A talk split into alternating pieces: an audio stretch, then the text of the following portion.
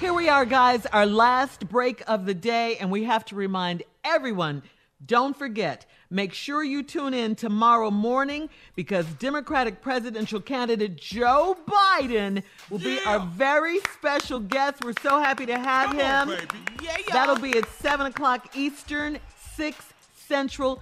Don't miss it. Joe Biden, right here, right here. So excited. Steve. Yes. Yeah, this is exciting. Yeah, we're getting down I'm going to ask him like what uh, him and uh, Senator Kamala Harris's plan is for Black America. Uh, people keep asking that question, and you know it's so hard for people to single out a group of people, but we're in a culture now that's asking to be singled out, to become aware of some very, very unique problems that we have as uh, people of color in this country. Uh, I was watching uh, a show on NB on, on the NBA, and Cari Champion was hosting it on on ESPN, and it was about race. And I don't know the white guy's name, but he's a reporter. He did a full report on how he feels as a white person in this country and what he's learned from black people during this movement. It was so extremely compelling because he said, even though I'm not black, how would I feel if this were happening to me over and over and over again? And it really made sense. And then they had uh, the woman on, who I don't know her name, but an older lady who was a teacher who did the study. There's a video out of her asking a room full of whites.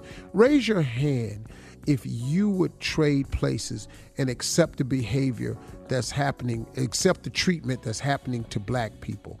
Stand up and Jane none of the whites stood up. Say her name again. Jane Elliott. That's her. And then she said, "No, wait, I'm sorry. Maybe you misunderstood the question. I said, all of you that are white, stand up if you would trade places with black people and receive the treatment of black people." And they didn't stand up. He said, she said, "Well, none of you stood up. So obviously you must know how they're being treated and you and you wouldn't want it to happen to you." There's some compelling conversations that's happening now but nothing is more compelling than the message that's being sent from the White House administration that currently uh, holds uh, rank over there in the White House. The Trump administration is clearly sending the message loud and clear to black people that we don't care about you at all. We don't give a damn why you're protesting. We don't care what Black Lives Matter to you. We will not mention Black Lives Matter because to us it doesn't matter. And as President Trump said, you all must be drinking the racism Kool Aid because he thinks it's a drink that's concocted by liberals and, and, and, and, and, and, and socialists. Racism is not from liberals and socialists.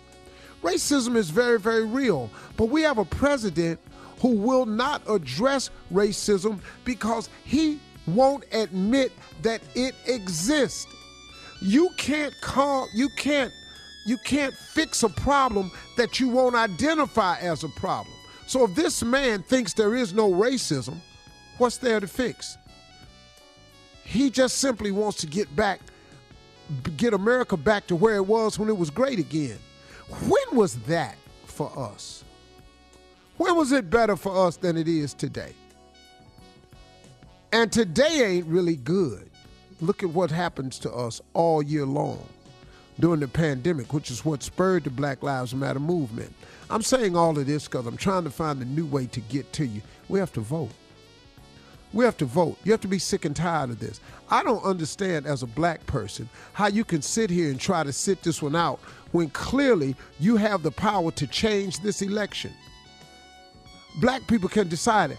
I heard uh, a Latino guy say that Latinos can determine this election. Do you know he's right? Do you know he's absolutely correct? Because if either one of us went out and voted in masses, we could change the election. Now, suppose black and brown people felt the exact same way, which I don't see how we don't. They kill us when they pull us over by the police a lot of us are dying at the hands of the police, unjustifiably. They've taken your DACA programs, they're building walls. I don't know what else he can say to brown people that he ain't clearly saying to black people. I just don't know what else can be said, folks. How else do you have to hear it? What what? What do you need to get talked into voting? Stop saying your vote don't count. Your vote don't count when you don't cast it.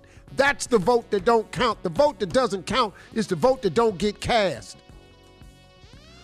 We've got to vote. NBA players are begging you to vote. Major League Baseball players are begging you to vote. Race car drivers, Lewis Hamilton is begging you to vote. He don't even stay here. The doggone soccer leagues are begging you to vote. Everybody's begging you to vote. I'm begging you to vote. If you want to show them that Black Lives Matter, prove it by voting. I'm telling you, nothing will send a more clear message from politics from now on than if we come out in serious numbers and vote and affect this election. They know where the votes are coming from. They know how to pre they count the precincts, y'all.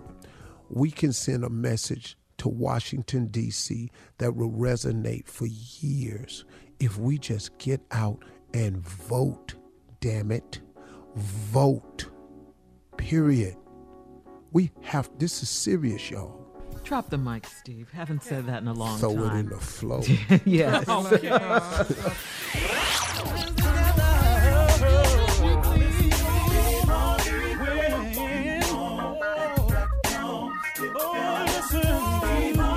For all Steve Harvey contests, no purchase necessary, void where prohibited. Participants must be legal U.S. residents at least 18 years old unless otherwise stated. For complete contest rules, visit SteveHarveyFM.com. You're listening to the Steve Harvey Morning Show.